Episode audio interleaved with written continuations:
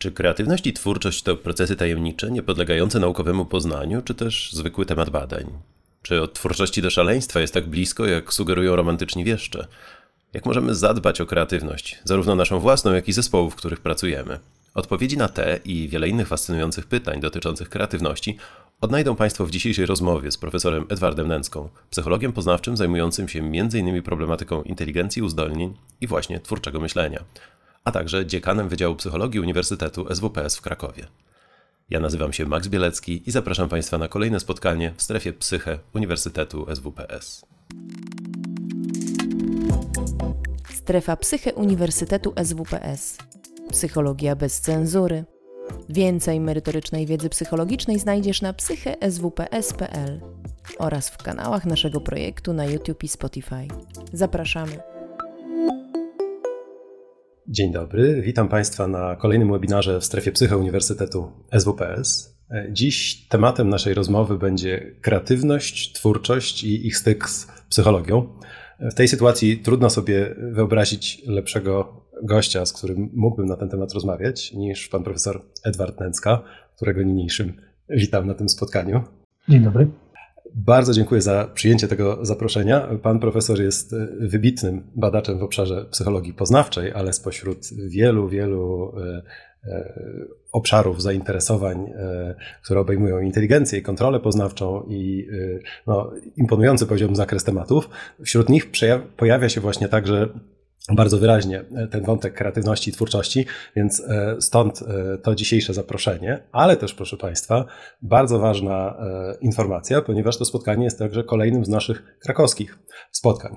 Krakowskich znowu. Po pierwsze, dlatego, że pan profesor jest też dziekanem Wydziału Psychologii Uniwersytetu SWPS w Krakowie, a spotkania te organizujemy między innymi dlatego, że krakowski SWPS już od kwietnia zaprasza Państwa na studia podyplomowe oraz do e, Szkoły Psychoterapii Poznawczo-Behawioralnej, a już od jesieni planujemy uruchomienie studiów pierwszego stopnia i jednolitych studiów magisterskich na kierunku psychologia. Więc jeżeli te informacje, które tu przekazuję, jakoś trafiają w Państwa zainteresowania i plany, to bardzo serdecznie zapraszam do zapoznania się ze wszystkimi materiałami. Link znajdziecie e, w opisie tego materiału i też zapewne pojawi się za moment na czacie. A skoro też o czacie mowa, to zgodnie z naszą e, świecką tradycją tych webinarów, bardzo, bardzo serdecznie zapraszam wszystkich Państwa do aktywnego uczestniczenia w tym spotkaniu, czyli zadawania za moim pośrednictwem pytań naszemu gościowi. E, znajdziecie koło e, webinaru okienko czatu. Tam będziemy pilnie śledzić pojawiające się od Was komunikaty i w miarę możliwości Wszystkie te pytania będę przekazywać e, naszemu gościowi. A teraz bez, e, bez wydłużania ruszajmy w kierunku naszego głównego, e, głównego tematu i zacznę może od takiego pytania i takiej nie wiem na ile trafnej refleksji, bo jak sobie myślałem o tym, o czym moglibyśmy porozmawiać i obracałem tak w głowie te terminy, kreatywność i twórczość, to Pomyślałem o tym, jak silnie one kojarzą się z czymś nieuchwytnym, z czymś niepoddającym się definicji, czy w ogóle może nie poddającym się naukowemu poznaniu. Może to jest jakaś y, dziedzictwo to romantyczne, że gdzieś po jednej stronie ma być właśnie twórczość czy kreatywność, a po drugiej to szkiełko i oko. A jak to wygląda z perspektywy psychologa? Jak z tym szkiełkiem i okiem się zbliżymy jednak do tych słów, to co wtedy widzimy? Jak można by je zdefiniować? No to jest ogólny problem nauk społecznych, psychologii w szczególności, że my się posługujemy słowami zaczerpniętymi z języka potocznego. No, takim słowem jest twórczość. E, I odpowiednik tego słowa w innych językach, e, kreatywność, creativity, jak to nazwiemy. E, tymczasem nauka potrzebuje ścisłych określeń, w miarę ścisłych definicji. No i ten styk języka potocznego z naukowym zawsze, zawsze rodzi problemy. Na innych, na gruncie innych nauk zresztą też to się zdarza. Zauważmy, że na przykład w fizyce mówi się o, o takich, takich się używa pojęć jak pęd na przykład. Nie mówiąc już o sile czy, czy, czy, no, no ale tam, tam e, nadaje się tym pojęciom ścisłe definicje. E, w psychologii jeszcze nie aż tak ścisłe, ale też odchodzimy od języka potocznego i zastępujemy te pojęcia czymś bardziej precyzyjnym. No i w którą stronę wędrujemy, usiłując właśnie jakoś uchwycić istotę? Czy to kreatywności, czy twórczości? No przede wszystkim, czy to jest to samo, kreatywność i twórczość? W większości języków to jest to samo, bo te języki nie mają dwóch słów. W polskim języku mamy dwa słowa, więc możemy się posługiwać nimi. Ja na przykład lansowałem przez jakiś czas takie, takie rozwiązanie, żeby twórczość, słowo twórczość zarezerwować dla zjawiska, po prostu polegającego na tym, że ludzie tworzą coś nowego i wartościowego. Zjawisko. I ono występuje w sztuce, ono występuje w literaturze, w muzyce, w nauce. A kreatywność byłaby cechą osobniczą. To byłaby taka cecha, która sprawia, że jesteśmy do tej twórczości mniej czy bardziej zdolni, mniej czy bardziej predestynowani.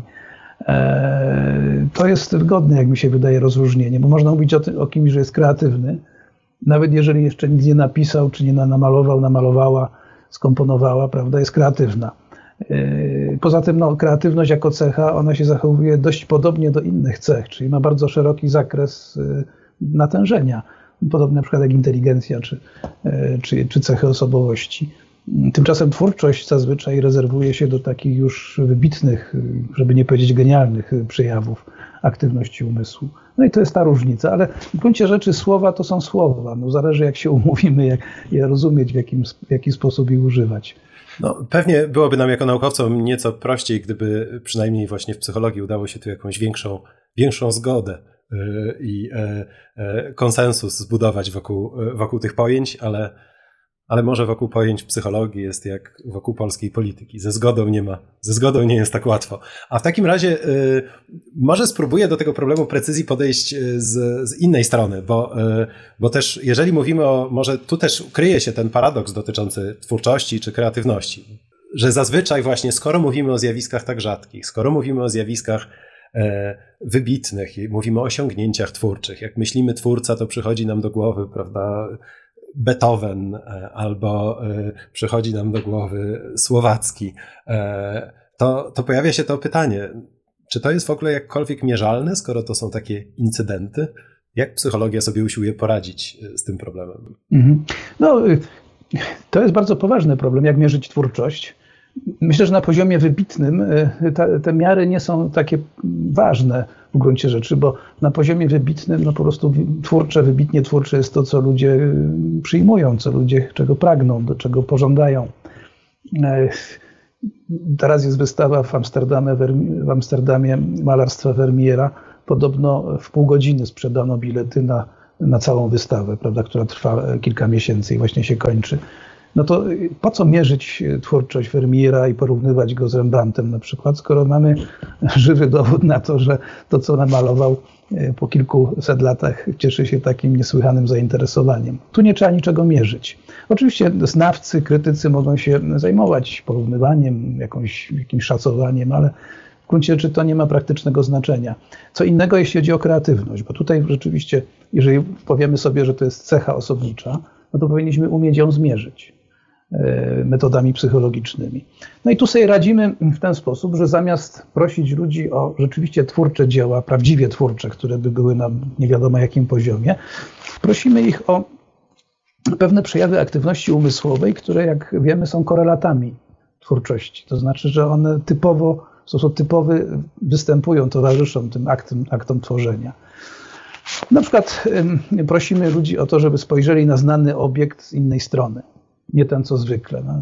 Co możesz zrobić e, z młotkiem zamiast wbijania gwoździ, prawda? To jest jeden z zabiegów. Albo e, wymień jak najwięcej słów, które zaczynają się na L, a kończą się na na przykład P, prawda?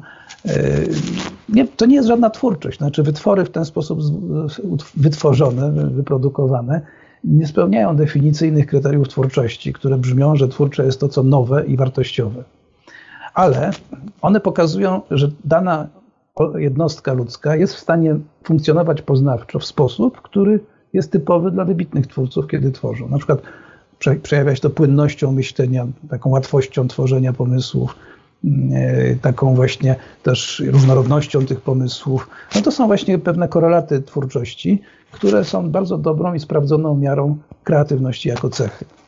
No a zazwyczaj, jeżeli y, usiłujemy uchwycić tak ilościowo jakiś konstrukt w psychologii, usiłujemy zmierzyć jakieś zjawisko, to też chętnie sprawdzamy e, trafność tego pomiaru, e, zastanawiając się właśnie, z czym jeszcze w takim razie tak rozumiana e, zdolność do twórczego czy kreatywnego działania się się łączy, bo ktoś mógłby, słuchając tego opisu, pomyśleć sobie, że może świetnie idzie nam ten pomiar, ale może świetnie idzie nam ten pomiar, ale może jednocześnie, no cóż, no, to jest coś, co w ogóle nie ma nic wspólnego z tym, e, no nie mówię nawet Beethovenem, ale w ogóle taką, e, e, taką twórczością, jakkolwiek identyfikowaną, jednak z działalnością właśnie nową, wartościową, artystyczną i tak dalej. Możemy jakoś obronić te miary? Możemy, możemy. Dlatego, że są badania, które pokazują, że tego typu pomiary pozwalają przewidywać prawdziwą twórczość przewidywać w sensie naukowym, to znaczy taka, używamy to takiego pojęcia predykcja, prawda? Czyli jak zmierzymy tę kreatywność metodami wypracowanymi jeszcze e, od lat 50. Się, XX wieku się je rozwija, 70 już co najmniej lat ma, to, ma, ma ta tradycja. Jeżeli zmierzymy kreatywność tymi metodami, e, a następnie zmierzymy twórczość, ale niezależnie. To znaczy, żeby zmierzyć twórczość, to trzeba rzeczywiście użyć jakichś ocen eksperckich, jakichś kryteriów rzeczywistych osiągnięć, i są badania, które pokazują, że można na podstawie wyników w takich testach y, kreatywności y, przewidzieć z pewną dokładnością y, poziom rzeczywistych osiągnięć twórczych 20 lat później. Czyli jak zmierzymy w, młodej, w młodym wieku znaczy pod koniec adolescencji albo młodej dorosłości tę, tę kreatywność, to u 40-latków możemy też zobaczyć zróżnicowanie pod względem prawdziwych osiągnięć, ale te zróżnicowania zależą statystycznie od tej kreatywności, więc to ma pewien, to co nazywamy trafnością, e, trafnością narzędzia pomiarowego. To wykazuje trafność. Lepszą niż niektóre narzędzia tradycyjne, tradycyjnie mierzące inteligencję. No właśnie, o to dokładnie chciałem się zapytać, bo jak pomyślimy sobie, y, ja tu trochę będę reprezentować taki sceptyczny wątek. E, więc jak pomyślimy sobie o tym, no dobrze, i to jest zadanie, które wymaga wymyślenia nowych zastosowań przedmiotów albo wygenerowania słów zaczynających się czy kończących na jakiś znak, to w pewnym sensie, przynajmniej tak z pozoru, fasadowo, przypomina to zadania, które pojawiają się w wielu, albo bardzo zbliżone do zadań, które stosujemy, no mierząc takie podstawowe często dość procesy poznawcze, zwłaszcza jak myślę tu o tym generowaniu e, słów, ktoś mógłby powiedzieć, że tak naprawdę to po prostu tam pod spodem leży taka jedna zmienna, którą zwykle nazywamy inteligencją, e, czy jakimś takim podstawową sprawnością e, poznawczą człowieka i może w ogóle nie trzeba tam tej twórczości, może tak naprawdę my tylko to łapiemy. To jak to jest? No, inteligencja rozumiana szeroko jako umysł, jako zdolność człowieka do poznawania świata i rozumienia zjawisk, mieści w sobie również kreatywność. Tak na przykład uważał y, Guilford, jeden z klasyków badań nad twórczością, że kreatywność to jest część inteligencji, pewna jej odsłona, pewna twarz. Natomiast jeżeli inteligencję zdefiniujemy znowu jako cechę osobniczą i kreatywność zdefiniujemy jako cechę osobniczą i te dwie cechy zaczniemy y, niezależnie y, diagnozować, mierzyć, no to okazuje się, że te pomiary są niezależne. To znaczy kreatywność i inteligencja nie są skorelowane albo są bardzo słabo skorelowane, y, bo to nie chodzi o to, że człowiek generuje słowa po prostu. Każdy potrafi bleblać słowa, prawda? Tu chodzi o to, czy tych słów utworzy w jednostce czasu dużo czy mało, czy różnorodnych, czy mniej różnorodnych, czy zaskakujących, czy mniej zaskakujących. Mm, to są te miary kreatywności, może powinienem to właśnie rozwinąć wcześniej, y, bo powiedziałem to w uproszczeniu, w uproszczeniu dużym. I jeżeli tak mierzymy kreatywność, no to zupełnie inaczej mierzymy inteligencję, gdzie chodzi o zrozumienie trudnej sprawy jakiejś.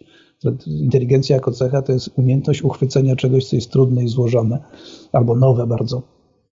I to jest, i to jest y, bardziej, inteligencja to jest bardziej zmaganie się z czymś zadanym, narzuconym, trudnym, a kreatywność to jest korzystanie z okazji, z możliwości do tego, żeby coś nowego wnieść żeby coś nowego wytworzyć. I one są niezależne od siebie.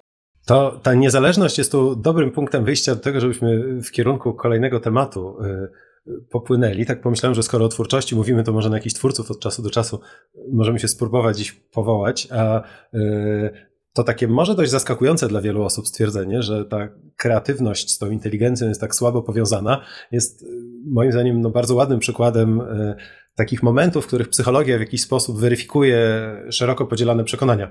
E, takie, które są gdzieś obecne, w, czy to wręcz zaszyte w naszym języku, czy, czy obecne jakoś w potocznie podzielanych e, przekonaniach. I tu mi przyszła do głowy e Jenny Holzer jako artystka właśnie, która dużo takich prac e, e, tworzyła, w których pokazywała, w których pokazywała takie zdania, które można powiedzieć są jakimiś elementami naszego codziennego dyskursu. Jak te zdania się w takiej hurtowej ilości, jak patrzy się na nie pojedynczo, to one mniej więcej mają sens. Nawet z wieloma z nich moglibyśmy się zgodzić. Jak się je widzi w całej masie, to nagle człowiek jest skonfrontowany z taką ogromną niespójnością tych potocznych przekonań, że te nasze potoczne przekonania, to się w ogóle mówiąc kolokwialnie, kupy nie trzyma. To, co ten język i ta nasza intelektualna codzienność jakoś przechowuje. E, I zastanawiam się, które z takich powszechnie podzielanych, często zresztą właśnie wewnętrznie ze sobą niezgodnych przekonań dotyczących twórczości czy, czy kreatywności, które z nich się weryfikują pozytywnie, a które nauka, e, które nauka odrzuca. To znaczy, czy są jakieś mity powszechnie podzielane na temat twórczości? No jednym z takich mitów jest to, że, że mm, twórczość to jest cecha właśnie wybitnych umysłów wyłącznie i że my, szarzy ludzie, nic tutaj nie mamy do, do wniesienia, nic, nic nie reprezentujemy. Mm, tymczasem kreatywność ma cały, jest, występuje na całym przekroju mierzalnych prawda, zdolności. Od bardzo niskich do przeciętnych, teraz jest oczywiście najwięcej, aż do wybitnych. Więc to jest jeden taki mit, y, który rzeczywiście w, w naukach, nie tylko w psychologii, to również pedagogika i w ogóle nauki społeczne obaliły. Też drugi taki mit to jest, że funkcjonowanie umysłu wybitnie twórczego, wtedy kiedy on się zajmuje, mm, ten umysł zajmuje się e, czymś nadzwyczajnym, że to funkcjonowanie jest też nadzwyczajne, w sensie nie, niezwykłe, niecodzienne, inne niż, niż zazwyczaj. Tymczasem, i to jest mit, dlatego że z badań wyraźnie wynika, że, że twórczość to jest zastosowanie zwyczajnych bardzo sposobów działania umysłu bardzo zwyczajnych, tylko zastosowanych, zaprzężonych do, do nowych y, sytuacji albo użytych w nowy sposób. A to nie są jakieś odrębne cechy funkcjonowania umysłowego, nie są to jakieś stany y, nadzwyczajne. Na przykład to jest funkcjonowanie uwagi, skupienie uwagi. No przecież uwagi używamy bez przerwy na co dzień, uważając, nie uważając, koncentrując się, dekoncentrując. Tylko chodzi o to, że twórcza uwaga to jest taka, która koncentruje się na nieco innych aspektach sytuacji niż ta standardowa. E, albo uwaga, która się potrafi rozproszyć na, na, rzecz, na żądanie. Prawda? No, mamy bardzo dużo danych pokazujących, że twórczość wymaga rozproszonej uwagi, która za chwilę jest właśnie bardzo skupiona na zadaniu znowu. To jest w ogóle bardzo paradoksalne zjawisko ta twórczość, bo wymaga, wymaga e, sprzecznych niekiedy e, sposobów funkcjonowania i sprzecznych cech. To wydaje mi się, że nie wiem, czy to będzie trafną analogią, ale przyszło mi tu do głowy, że, że właśnie bardzo chętnie myśląc o myśląc o, o wybitnych, zwłaszcza twórcach, mamy, ulegamy gdzieś takiemu e, przekonaniu i właśnie gdzieś chyba je dziedziczymy z tej takiej sfery e, fantaz fantazji pewnych takich kulturowych, że, e, że nie wiem, że to, że to muszą być inne mózgi, albo że te procesy właśnie muszą, muszą wyglądać jakoś spektakularnie inaczej, a, a okrutna prawda jest taka, że, że opiera się to, jak rozumiem, na podobnych procesach jak u nas wszystkich, tylko tylko niektórym wychodzi to lepiej. Tak, bo to jest niezwykłe zastosowanie zwykłych y, operacji czy zwykłych y, sposobów działania umysłu. A po drugie, y, twórczość to jest nie tylko kwestia umysłu. To jest przede wszystkim kwestia decyzji, motywacji, wyboru. Bo twórczość, tak dojrzała twórczość, wybitna, to jest sprzeciwianie się temu, co, co jest obowiązującą normą czy obowiązującą prawdą albo pseudoprawdą. To jest odejście od tłumu, jak ktoś to ujął pięknie, sprzeciwienie się tłumowi. I to już wymaga nie tylko pewnych procesów umysłowych, ale wszystkim odwagi i motywacji. I w związku z tym można powiedzieć tak, no, twórca różni się od powiedzmy osób mniej uzdolnionych, czy wybitny twórca, tym, że miał tę odwagę, a nie tym, że inaczej myśli, czy jego umysł jest inny, czy, czy mózg jest inny, bo jest dokładnie taki sam. No to wyglądałoby na to, że to akurat w tym, w tym punkcie gdzieś e, te wnioski naukowe akurat spotykają się z taką intuicją, że, że twórca jest kimś osobnym, jednak e, gdzieś stoi może nie tyle ponad, co właśnie czasem poza, poza tym, co codzienne, czy poza tym, co zwykłe. Ale e, tu, jak pomyślałem o tej decyzji, to chciałem się zapytać też o tym, co nauka mówi o, o jeszcze jednym takim często obecnym stereotypie. On dotyczy i osób zdolnych, ale też często osób twórczych, to znaczy o relacji między pracą i, i wysiłkiem a twórczością. Przypomina mi się to takie powiedzenie, które powraca bardzo często i e, Lubił je przytaczać e, Witold Lutosławski, nasz wybitny kompozytor. Przypisuje się je też Czajkowskiemu, a, a zdaje się, że ono w ogóle ma źródła jeszcze starsze. To nieskomplikowane powiedzenie brzmi natchnienie nie leniwych. E, co na to nauka? Dlatego, że w powszechnej świadomości, równolegle z tym, że twórca siedzi, nic innego nie robi i tam e, skrobie na papierze, czy to słowa, czy nuty, to i równocześnie funkcjonuje też ten taki stereotyp talentu jako czegoś, co sprawia, że komuś niezwykle lekko coś przychodzi. Talent jako rozumiany jako, czy zdolności tego rodzaju twórcze rozumiane jako pewnego rodzaju łatwość, taka zręczność, to, to jak to jest? No jest i tak, i tak właśnie. Jak y, są badania nad twórcami właśnie wybitnymi, które pokazują, że to są ludzie, którzy potrafią bardzo ciężko pracować i zaharowywać się, e, a jednocześnie później przez dłuższy czas nic nie robić, leniuchować, y, prokrastynować i robić wszystkie te, poddawać się właśnie takim różnym e, działaniom, które my u siebie samych tępimy, które się nam nie podobają, prawda? Więc potrafią robić jedno i drugie. A mm, łatwość. Oczywiście, że, że, że jest pewna predyspozycja. No, łatwość wytwarzania pomysłów, łatwość wytwarzania jakichś produktów. Mm, ludzie na przykład tacy jak Mozart, no to, to po prostu mieli nadzwyczajną łatwość tworzenia melodii. To znaczy, to, to, to, y, i to w innych dziedzinach to samo obserwujemy. Pewna płynność umysłowa, płynność wytwarzania. Ale niezaprzężona do porządnej roboty, y, nie poddana dyscyplinie, Dawniej się wydawało, że badaczom również, że twórczość to jest taka swobodna gra wyobraźni. A tymczasem okazuje się, że to jest swobodna gra wyobraźni plus rygor, bardzo niekiedy, bardzo niekiedy yy, silny, silnie narzucony sobie. To również na poziomie mózgowym wychodzi, że w twórczości niesłychanie silną rolę odgrywają ośrodki kory przedczołowej, czyli te, które hamują, które kontrolują, które podejmują decyzje, E, tego się dawniej nie doceniało, bo uważano, że twórczość to jest taka, e, taka sobie swobodna prawda, gra wyobraźni. Może twórczość dziecięca, może to, co dzieci przedszkolne e, trenują, ale to jest rozwojowe po prostu u nich. To jest rozwojowe w sensie, że to prowadzi u niektórych z nich do wybitnej twórczości, u większości do jakiejś tam może mniej wybitnej, ale natomiast w twórczości prawdziwej zawsze jest i swoboda, i rygor, i kontrola bardzo silna i skuteczna, i brak kontroli na życzenie koncentracja uwagi i dekoncentracja uwagi.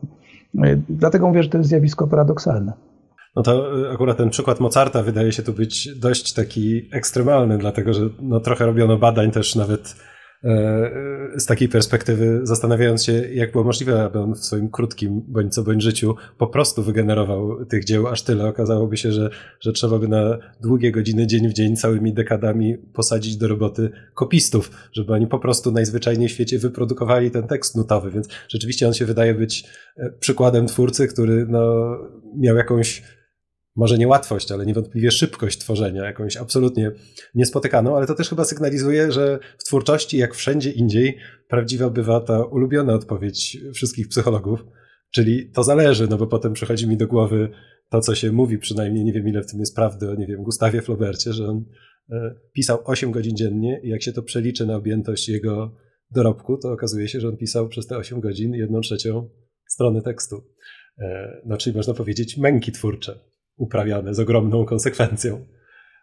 No tak, bo to jest, na pewno miał wielką płynność słowną, jak każdy wybitny pisarz musiał mieć, ale właśnie on ją zużywał przypuszczalnie, siedząc przez 8 godzin nad połową strony, jedną trzecią, na to, żeby produkować i odrzucać, produkować i odrzucać, prawda? E, bo produkowanie bez kontroli i, oceny jest bez, bez, bezproduktywne właśnie, takie no, to jest jakiś zadatek twórczości może, ale, ale to nie jest żaden poważny zadatek. Dopiero zdolność wyboru, zdolność decydowania, które z tych wytworzonych pomysłów coś w ogóle wnoszą, a które nie. Zazwyczaj też trzeba się poczyścić z tych pomysłów, które no wszyscy nosimy w głowach tak zwane prawdy objawione, czy też y, prawdy, które podzielają wszyscy wokół nas. Tak? Nam się wydaje, że to jest nasza piękna idea, coś wymyśliliśmy, a tymczasem ktoś nam to powiedział, gdzieś to usłyszeliśmy. No po prostu no, świat jest pełny krążących idei. I człowiek, ja wielokrotnie sprawdzałem na sobie ten efekt, prawda? Jak już mi się wydawało, że mam fantastyczny pomysł na badania, y, już piszę grant i tak dalej, to wpadał mi w ręce artykuł, gdzie właśnie przeczytałem, zrobiono dokładnie to samo albo prawie to samo. E, co zamierzałem zrobić. Więc mm, e, trzeba po prostu bardzo dużo zainwestować czasu, wysiłku, potu e, w to, żeby oczyścić umysł z tych naleciałości, z tych, z tych prawd powszechnie obowiązujących, które nic nie wnoszą, bo wszyscy tak myślą. Dopiero no to... wtedy można wpaść na tę myśl, którą, której jeszcze nikt nie wypowiedział. To, to trochę naprowadza mnie na dwa wątki. Z jednej strony tu pojawiło się, bardzo dziękujemy za wszystkie pytania z czatu, widzę je i właśnie teraz ku nim kieruję swoją uwagę. E, pojawił się tu wątek e, ważny, myślę, w kontekście tego, jak zarządzamy tym, co mamy w głowie, czyli słowo, które z twórczością się często wiąże, a, a jeszcze tu nie padło inspiracja. E, czy psychologii bada się też rolę tej inspiracji? Czy to jest coś, co podlega jakiejś kontroli? I trochę tak poszerzając to, tę kwestię i to pytanie, czy, czy właśnie, czy my w ogóle ten własny proces twórczy w jakiś świadomy sposób możemy kształtować? Y, on jest y, możliwy do mm, kształtowania w sensie takim, że potrafimy cechę zwaną kreatywnością podnieść na wyższy poziom. Y, czyli możemy w wyniku treningu poznawczego sprawić, że ktoś, kto znajdował się na skali kreatywności gdzieś powiedzmy w, jakimś 40 percentylu, mm, będzie się znajdował w 60 percentylu, czyli zostawi ze sobą 60% populacji, a nie 40%. E, no to jest jakiś, jakiś przyrost. Oczywiście to samo dotyczy innych poziomów. I akurat techniki treningu twórczości są dosyć dobrze rozpoznane pod względem skuteczności. One po prostu działają. Natomiast czy można się zainspirować samemu, to po pierwsze, i czy można się zainspirować w procesie twórczym, prawda, żeby na przykład e, jakby na życzenie, czy, czy, czy powiedzmy, żeby zwiększyć prawdopodobieństwo wyprodukowania czegoś bardzo mm, ciekawego, oryginalnego w danym momencie, w sytuacji, która, no, w zadaniu, które właśnie z którym się zmagamy. To już jest znacznie trudniejsze, rzeczywiście. To, co nazywamy potocznie inspiracją, to zazwyczaj jest, mm, jak to jeden z badaczy, badacze ulubiają, uwielbiają slangowe określenia, więc jeden z badaczy, z badaczy nazwał to oportunistyczną asymilacją. Brzmi bardzo pięknie, ale poprosimy o rozpakowanie. Asymilacja to jest przyjmowanie tego, co środowisko podsuwa, jakieś dźwięki, jakieś słowa, jakieś zapachy, cokolwiek, a oportunistyczna to korzystanie z okazji. Opportunity, prawda? Czyli, że yy, no, to zresztą u, wybitnych twórców jest opisywane też. Taki ktoś może sobie siedzieć, rozmawiać niezobowiązująco, przeglądać coś, czytać w gazecie czy, czy gdziekolwiek i nagle idea, prawda? Bo usłyszał, coś się pojawiło, jakiś, jakaś myśl, jakieś coś. I to zaskoczyło, to pasuje do, tylko to jest oportunistyczne, czyli korzystanie z okazji, asymilowanie czegoś, co jest potrzebne. Tutaj pan, pan mówił o tych właśnie y, sentencjach złotych. To jest jeszcze jedna sentencja przypisywana Ludwikowi Pasteur, y, temu odkrywcy mm, drobnoustrojów, który miał powiedzieć, że przypadek faworyzuje umysły bardzo dobrze przygotowane. Inspiracja i takie przypadkowe natchnienie jest możliwe wtedy, kiedy oportunistycznie asymiluje to umysł bardzo dobrze przygotowany. E, ten, taki umysł, który nasiąknął tym, tym wcześniej, który, a jeszcze lepiej jak poniósł porażkę. To jest w ogóle idealna sytuacja, kiedy próbujemy rozwiązać problem, zmagamy się, nic nam nie wychodzi. E, mówił, że to jest niemożliwe w ogóle. I ta porażka tak nastawia umysł na te właśnie inspirujące idee, że one wtedy faktycznie nas zapładniają. Ale oczywiście to jest tylko zwiększenie szans, nigdy nie pewność. Pewności nie ma w, tej, w, tych, w tych sprawach, wydaje mi się. Czyli na, na tej twórczej loterii najpierw trzeba ciężką pracą wykupić los, tak. a potem można oczekiwać prac, tej... Tak, pracować, ponieść porażkę, a następnie eksplorować środowisko w nadziei, że się nadarzy okazja do oportunistycznej asymilacji. A żeby zejść z tego poziomu y, takiego bardzo wysokopoziomowego, y, wy, wy, wy, abstrakcyjnego i takiego y, oderwanego, powiedziałbym, od codzienności, to chciałbym się powrócić na chwilę do kwestii tych treningów twórczości, bo tu też pojawiają się takie pytania właśnie to, czy coś można zrobić, albo jak można rozwijać jakiś swój własny wobec tego talent. Ja z takiej naukowej rzetelności chciałem się dopytać, bo tak jak wspominaliśmy o tym, no twórczość czy kreatywność są popularnymi hasłami. Także treningi twórczości i kreatywności to jest coś, co wyrasta jak grzyby po deszczu. E, I, I, wobec tego, czy jest jakaś metoda, skoro jest to temat dobrze zbadany, to, to skąd tak naprawdę możemy wiedzieć, czy coś, co ktoś oferuje, jakkolwiek ma sens z perspektywy nauki? Czy, to jest, czy są jakieś znaki, które by nam mówiły, że jakaś metoda e, rozwoju tych naszych twórczych e, zdolności ma sens, większy, mniejszy, czy da się tu ocenić jakość tego, co ktoś nam usiłuje sprzedać w tej ładnie nazwanej paczce? No, szczerze mówiąc, to ja nie potrafię podać jakichś wskazówek, w jaki sposób wybierać z bogatej oferty rynkowej to, co działa i e, ewentualnie uważać na to, co nie działa, dlatego że bardzo dużo zależy od tego, jak to się zrobi. Mm, bardziej bym zwracał uwagę na doświadczenie takich trenerów, czy, czy, czy mają takowe, czy y, mają jakieś rekomendacje i tak dalej, bo to jest tak jak w psychoterapii. No, y, psychoterapia nie działa y, przez to, że jest zbiorem jakichś procedur, tylko dlatego, że ktoś kompetentnie tych procedur użyje. E, I no, trening twórczości jest znacznie łatwiejszy niż psychoterapia, łatwiej się go nauczyć, ale mimo wszystko wymaga pewnej, pewnej wiedzy. E, to ja mówię, że są udowodnione techniki treningu twórczości pod względem skuteczności, że ich skuteczność jest udowodniona, ale to nie jest tak, że bierze się na warsztat jakiś, jakąś bardzo złożoną, nie wiem, jakąś, jakiś zestaw technik i sprawdza się ich skuteczność. Tylko badania wymagają wyizolowania, no? kanon jedynej różnicy, prawda, znany nam z metodologii, czyli musimy wyizolować wziąć jedną tylko technikę, sprawdzić poprzez grupy kontrolne takie, siakie, owakie, czy ona zadziała, czy się przełoży, czy będzie transfer na jakieś zadania jeszcze prawdziwe, życiowe, a nie tylko treningowe. I w tym sensie mówię, że to ma udowodnioną skuteczność. Ale prawdziwy trening twórczości to jest kompozycja, to, to jest po prostu przedsięwzięcie, które polega na używaniu licznych bardzo technik. I też jest sztuką dobranie tych technik do uczestników, do ich potrzeb, do ich poziomu. Więc bardzo dużo zależy od tego, kto i jak to zrobi.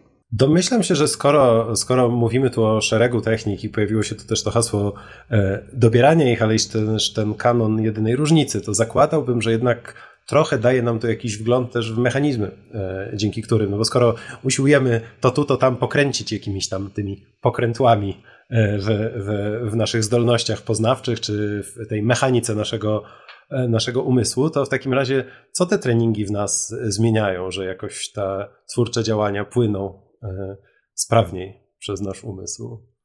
Niektóre są bardzo proste w gruncie rzeczy.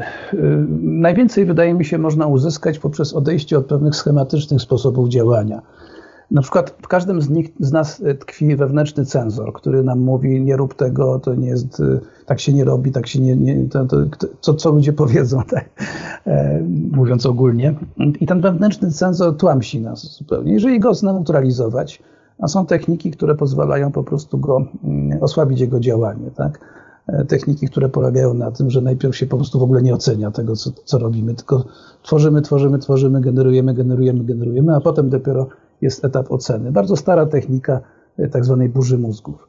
E, więc i to daje bardzo silne efekty na samym początku, bo, bo to jest kwestia bardziej emocjonalna, społeczno-emocjonalna niż, niż poznawcza, umysłowa. Z takich technik umysłowych, które rzeczywiście wydaje się, że, że bardzo dobrze działają, to jest kategoryzowanie obiektów, czyli takie ćwiczenie, które polega na tym, że że się znany obiekt przyporządkowuje do różnych kategorii, prawda? No czym jest pomarańcza? Jest owocem oczywiście.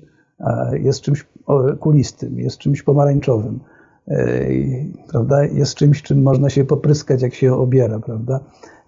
Jednym słowem, jeżeli zadamy wiele bardzo pytań, czym jest pomarańcza, do jakich kategorii można zaliczyć znany obiekt, to człowiek się otwiera na, mm, na, na możliwości, których wcześniej nie widział. No bo na co dzień wystarczy nam standardowa kategoryzacja.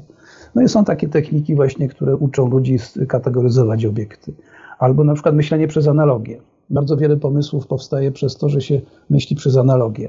Analogia, jak wiadomo, jest bardzo, e, e, no nie ma dobrej, e, dobrej mm, opinii, jak chodzi o rozumowanie i argumentowanie. Mówi się, to tylko analogia. I słusznie, bo analogia nie jest dowodem ale jeżeli analogię potraktować jako wehikuł twórczości, jako wehikuł, który nas wiezie do nowych rozwiązań, to no, ona jest fantastyczna. To jest bardzo dobra, dobre narzędzie myślenia twórczego.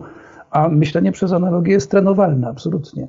W przeciwieństwie do innych przypadków poznawczego treningu, to jest stosunkowo łatwe, bo to jest kwestia, jak my to mówimy, strategiczna. To znaczy, pokaż pewną strategię działania, ja ci pokażę, jak to się robi, i ty już to potrafisz zrobić. A nie trzeba ćwiczyć pewnych funkcji poznawczych, tak tempo, poprzez na, na przykład hamowanie. Hamuje, hamuje, hamuje 100 razy, aż, aż wreszcie to hamowanie wyćwiczę. Więc trening twórczości jest i łatwiejszy, i szybszy, i bardziej, wydaje mi się, atrakcyjny z tego punktu widzenia. To jest swoistym paradoksem, chociaż może też takim, e, no pod pewnymi względami e, to dobra wiadomość dla osoby, która chciałaby te swoje twórcze możliwości rozwinąć. Z drugiej strony, jak sobie myślę, e, no jednak czując się jakoś naukowo z psychologią poznawczą też związanym, to myślę tak z, z pewnym bólem za to o tym, że, że, że to największe wyzwanie, przed którym gdzieś psychologia od strony praktycznej poznawcza stoi, czyli próba rozsądnego zawalczenia z, i naukowo uzasadnionego zawalczenia ze skutkami różnych negatywnych zjawisk związanych czy to z chorobami, czy ze starzeniem się, no to tu jest na pewno trudniej, bo my tu usiłujemy właśnie jakoś ruszyć te podstawowe nasze zasoby. Rozumiem, że z twórczością czy z kreatywnością jest, e, jest od tej strony prościej. A się tu e, Chciałbym się tu dopytać e, o, o, rzecz, która się z tym rozhamowaniem w pewnym sensie łączy, bo jednym z tych mitów, bardzo silnych zresztą, jest taki związek twórczości i szaleństwa. No i wręcz jest jest z jednej strony takie przekonanie, że osoba taka naprawdę genialna jest właśnie w pewien sposób wyjątkowa, ale w pewien sposób też wręcz prawie z definicji szalona. Z drugiej strony takie przynajmniej nieformalne obserwacje rzeczywiście wskazują, że szereg twórców w różnych dyscyplinach po prostu jest niezwykle ekstrawaganckich. Czy temu nauka też usiłowała się jakoś przyglądać? Czy to, czy ta, e, ten geniusz i to szaleństwo idą jakoś w parze? Czy to jak z tą twórczością i inteligencją, że niekoniecznie? Geniusz i obłąkanie, co? E, tak, oczywiście nauka się tym zajmuje już od XIX wieku, ale z różnym, tak powiem, skutkiem i na różnym poziomie wyrafinowania. E, powiem tak, e, z tych badań, znaczy współczesny stan wiedzy jest taki mniej więcej, że po pierwsze, większość wybitnie uzdolnionych i twórczych ludzi nie jest zaburzona. Ale z drugiej strony, częstotliwość występowania różnego typu zaburzeń zachowania w grupie osób twórczych jest większa niż w populacji ogólnej. Czyli te dwie prawdy trzeba by było sobie przyswoić, prawda? To nie jest tak, że wszyscy, ani nawet większość. To jest mniejszość. Ale z drugiej strony to jest kilkakrotnie, niekiedy dziesięciokrotnie więcej niż ten base rate e, populacyjny, prawda? E, to jest jedna rzecz. No, a druga rzecz to jest pytanie, dlaczego, skąd ta zależność się bierze w ogóle, prawda? Czy trzeba być szalonym, żeby być twórczym? No nie, no skoro większość nie jest szalona, jest twórcza, czasami e, zaburzenia jest, są po prostu skutkiem twórczości zwyczajnie. E, czyli napięcia wynikające z pracy, napięcia wynikające z tego, że trzeba się sprzeciwić tłumowi, tak, że trzeba najpierw zburzyć, jak Picasso mówił, żeby coś stworzyć, trzeba najpierw zburzyć. To akurat w burzeniu był świetny, prawda? Ale też w kreowaniu później tak. No, Picasso też twierdził, że dobrą strategią twórczą jest coś mądrze ukraść. Oczywiście to było pół żartem, pół serio u niego, ale mówił, jak to mierni kopiują, a geniusze kradną, więc to. E, no, oczywiście. W każdym razie mm, e, różne typy zaburzenia, uzależnienia, prawda, no dość typowe jest, są właśnie uzależnienia od, od substancji. Dość częste są też zaburzenia nastroju, takie z, z kręgu depresji ale właśnie nie wiemy, czy to jest skutek, czy przyczyna, a może przyczyna jest jeszcze gdzieś indziej. To znaczy pewne cechy, y, takie, takie źródłowe cechy osobowości, one generują z jednej strony y, właśnie tę, tę a z drugiej strony podatność zwiększoną. Też trzeba powiedzieć, że ludzie twórczy są y, wrażliwi po prostu bardziej niż reszta ludzkości. A wrażliwość no to jest podatność. To jest podatność na zranienie, to jest podatność na działanie czynników, które normalnie by a poza tym, no, wyobraźmy sobie, że ktoś przez dwa tygodnie nic nie robi, tylko, tylko pisze, prawda? To jego organizm jest tak wyczerpany, że łapie każdą infekcję potem, już nie mówiąc o, mm, o podatności na, na jakieś przykrości życiowe czy, czy wydarzenia. Więc tak to trzeba widzieć. No tak, myśląc w kategoriach y, dzisiejszej współczesnej psychologii, tak często mówiącej o dobrostanie, higienie psychicznej i tak dalej, przypuszczalnie y, przypuszczalnie zarówno tryb życia, jak i różne sposoby wspomagania własnej działalności twórczej, które znamy choćby z historycznych doniesień, ale i czasem e, szczerych wywiadów udzielanych przez literatów. No, tak, był to... taki okres, kiedy eksperymentowano z LSD przecież oficjalnie na uczelniach. E, pod, pod, pod szyldem uczelni eksperymentowano z, z, z, tym, z tą substancją, no bo uważano, że ona jest właśnie, ma takie działanie kreatywne czy prokreatywne. To oczywiście Witkacy eksperymentował z narkotykami, z, z, po prostu można zobaczyć na każdym obrazie Witkacego, co wziął, zanim namalował, jeszcze popił piwkiem albo dwiema e, butelkami piwa. E, on był bardzo szczery pod tym względem. To było w czasach, kiedy nikt się nie przejmował legalnością, czy prawie nikt się nie przejmował legalnością tych substancji, a już szczególnie badań na, te, na ten temat. Ale trzeba powiedzieć tak, że być może trzeba być witkacym, żeby, e, żeby namalować fantastyczny portret pod wpływem. E, większość ludzi pod wpływem maluje. Będzie tylko pod wpływem. Będzie tylko więcej. pod wpływem, otóż to. E, I będzie co więcej, utraci, utraci zdolność e, bardzo potrzebną w kreatywności, w twórczości wręcz, mianowicie tej zdolność oceny. Tak. Tworzyć to jedno, a oceniać to drugie. A pojawiło się tu też pytanie dotyczące właśnie nie tyle tak w ogóle, bardziej specyficzne, dotyczące nie tyle dbania o tę kreatywność, ale dbania o nią właśnie w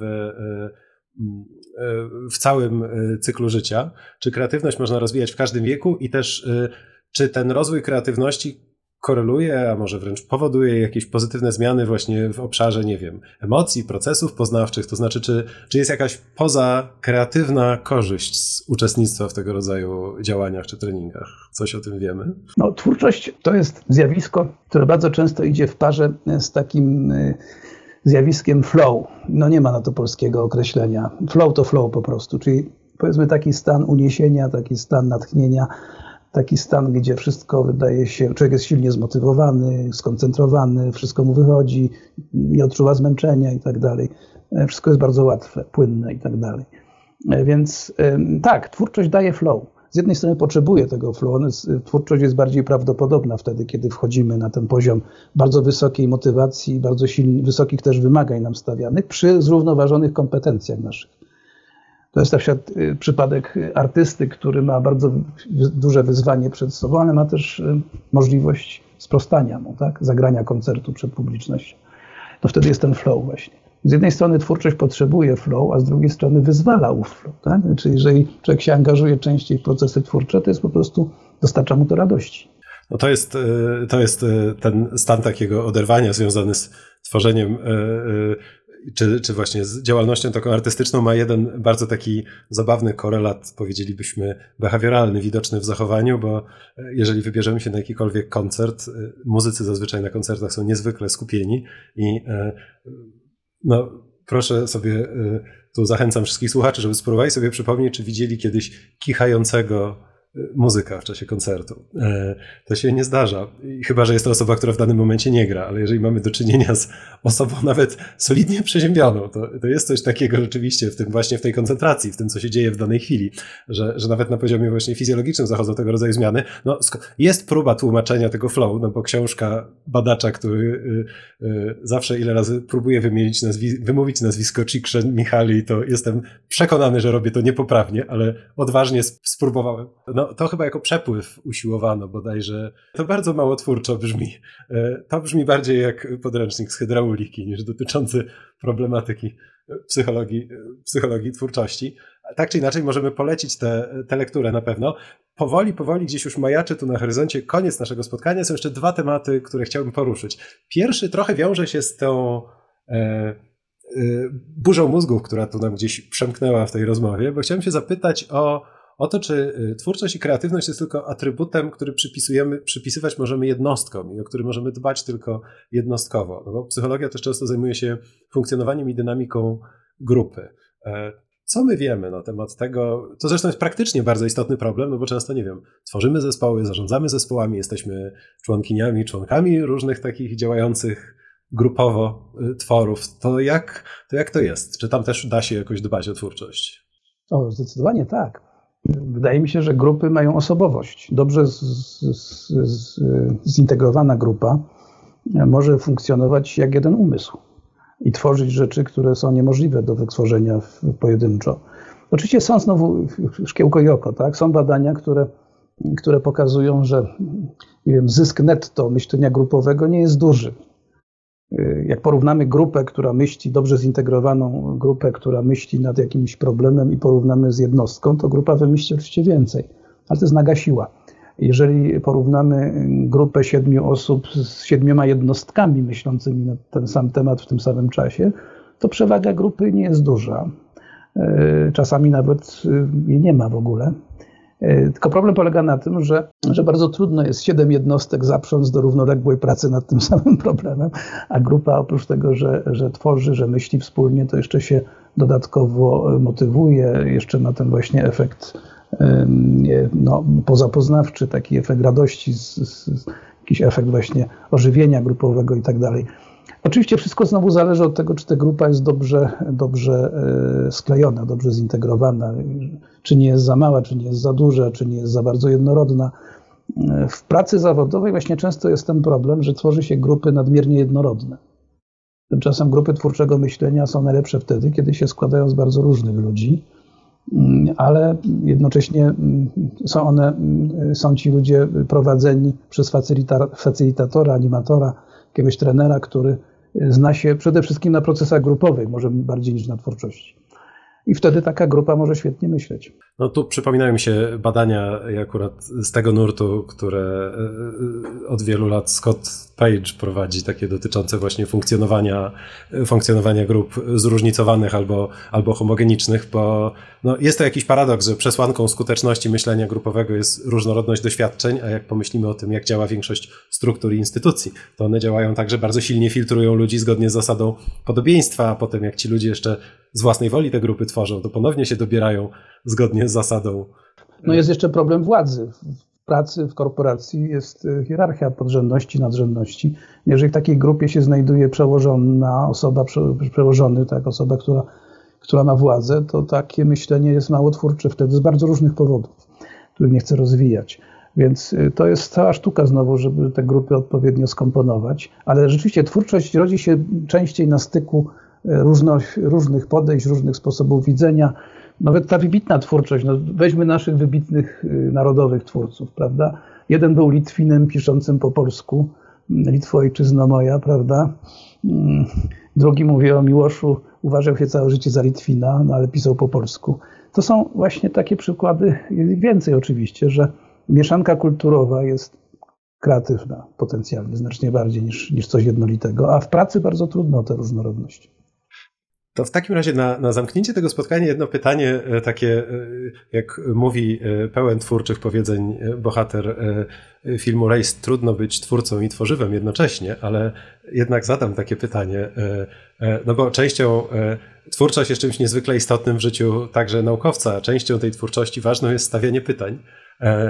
Więc wobec tego pytanie o pytaniach. Jakie jest ważne interesujące zagadnienie, z którym psychologia twórczości w tej chwili zmaga się albo walczy, a, a może też jakie dla pana profesora jest pytanie dotyczące e, twórczości, które jest jakimś wyzwaniem, przed którym stoimy w sensie naukowym i na które nie znamy odpowiedzi.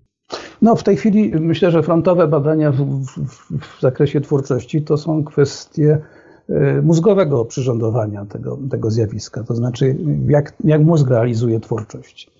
E, to, to jest na początku drogi, dlatego że sporo wiemy o mózgowych podłożu czy mechanizmach e, elementarnych funkcji poznawczych. E, natomiast twórczość jest trochę za bardzo złożonym jednak zjawiskiem. No, mój kolega, który się zajmuje mózgiem, kiedyś powiedział tak: mózg jest tak złożonym urządzeniem, że lubi proste pytania, żeby mu zadawać. Tak? No i tak rzeczywiście w badaniach neuroobrazowych mu się zadaje proste pytania. Pokażę ci słowo i niesłowo. I, i ty mi pokaż mózgu, jak to przetwarzasz, gdzie jest różnica. E, w przypadku twórczości tak, tak prostych zadań jest trudno po prostu je wymyślić. To się robi, rzecz jasna. I znowu, jeśli chodzi o to, co wiemy już teraz na temat, na temat twórczego mózgu, to jest to, że on jest też paradoksalny. Znaczy, żeby była jasność, to jest taki sam mózg jak każdy, każdy jeden, tak? ale e, jego funkcjonowanie jest paradoksalne. Na przykład mamy w mózgu taką sieć, która działa wtedy, kiedy nic nie robimy. Ona się nazywa siecią domyślną, siecią e, spoczynkową różnie. No a takie myślenie o niebieskim migdałkach, o prawda, introspekcja, jakieś tam myślenie o przyszłości. Ona się dezaktywizuje wtedy, kiedy się skupiamy na zadaniu. A z kolei sieć zadaniowa się aktywizuje wtedy, kiedy mam. I okazuje się, że twórczość wymaga współdziałania jednego i drugiego. Yy, tak? Jeszcze dodatkowo tam dochodzi taka sieć trzecia, sieć istotności, która reaguje na to, czy coś się istotnego dzieje, coś nowego. I one wspólnie muszą się aktywizować i wysyłać sobie informacje. To jest fascynująca sprawa, bo tego chyba nie ma w żadnej innej dziedzinie aktywności poznawczej.